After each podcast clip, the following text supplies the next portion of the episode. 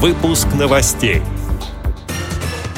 В Арзамасе состоялось заседание Совета директоров Всероссийского общества слепых. В России могут появиться социальные помощники. Паломническую поездку в обитель просвещенных монахов совершили калмыцкие инвалиды по зрению. Студент с нарушением зрения Ставропольского медицинского университета создал секцию велоспорта. Далее об этом подробнее в студии Анастасия Худякова. Здравствуйте! В Нижегородской области в Арзамасе состоялось заседание Совета директоров Всероссийского общества слепых. Встреча проходила на предприятии «Автопровод». В центре внимания, как и прежде, были вопросы экономики хозяйственных обществ и реализация актуальных проектов. Вице-президент ВОЗ Владимир Сипкин подвел итоги. Лагман ВОЗовской промышленности и Михаил Петрович Молодцов, 25 лет уже практически директор генеральный этого предприятия.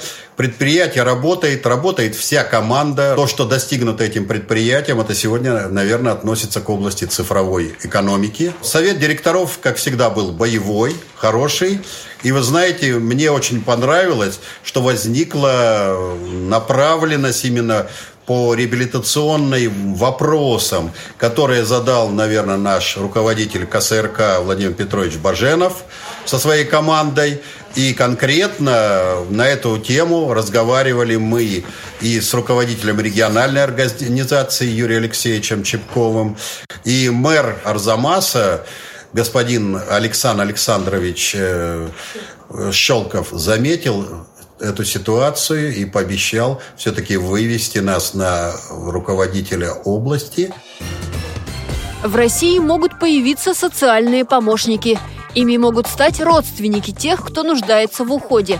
Пакет законопроектов внесли в Госдуму депутаты фракции КПРФ. Трудовой договор предполагается заключать с организацией социального обслуживания. При этом трудовой стаж работы социальных помощников будет учитываться при начислении страховой пенсии. Принятие законов, отмечают авторы, в частности поможет улучшить качество жизни инвалидов и престарелых людей, а также снизить дефицит социальных работников. Паломническую поездку в обитель просвещенных монахов совершили представители Калмыцкой региональной организации ВОЗ. Закрытый буддийский монастырь они посетили вместе с сотрудниками отдела обслуживания инвалидов по зрению. Это место находится в шести километрах от Элисты, столицы Калмыкии. Активисты общества слепых поехали туда, несмотря на прохладную и ветреную погоду. Поездка состоялась в месяц молитв, обетов и поста Урсар. Считается, что в это время можно накопить накопить добродетели и заслуги через подношения, поклоны, обход монастыря, чтение молитв и мантр. Целью этой поездки было не только познание основ учений Будды, а также объединение и укрепление дружеских связей между членами организации. Об этом сообщает пресс-служба Всероссийского общества слепых студент с нарушением зрения Ставропольского медицинского университета создал секцию велоспорта для незрячих и слабовидящих детей. Матвей Коваленко успешно выступает на соревнованиях по велоспорту тандему и приобщает к этому спорту других. Об этом сообщает Федеральное агентство новостей. В велоспорт молодой человек пришел недавно, но уже делает успехи. Он только что вернулся с Кубка России, где вместе с пилотом они заняли второе место.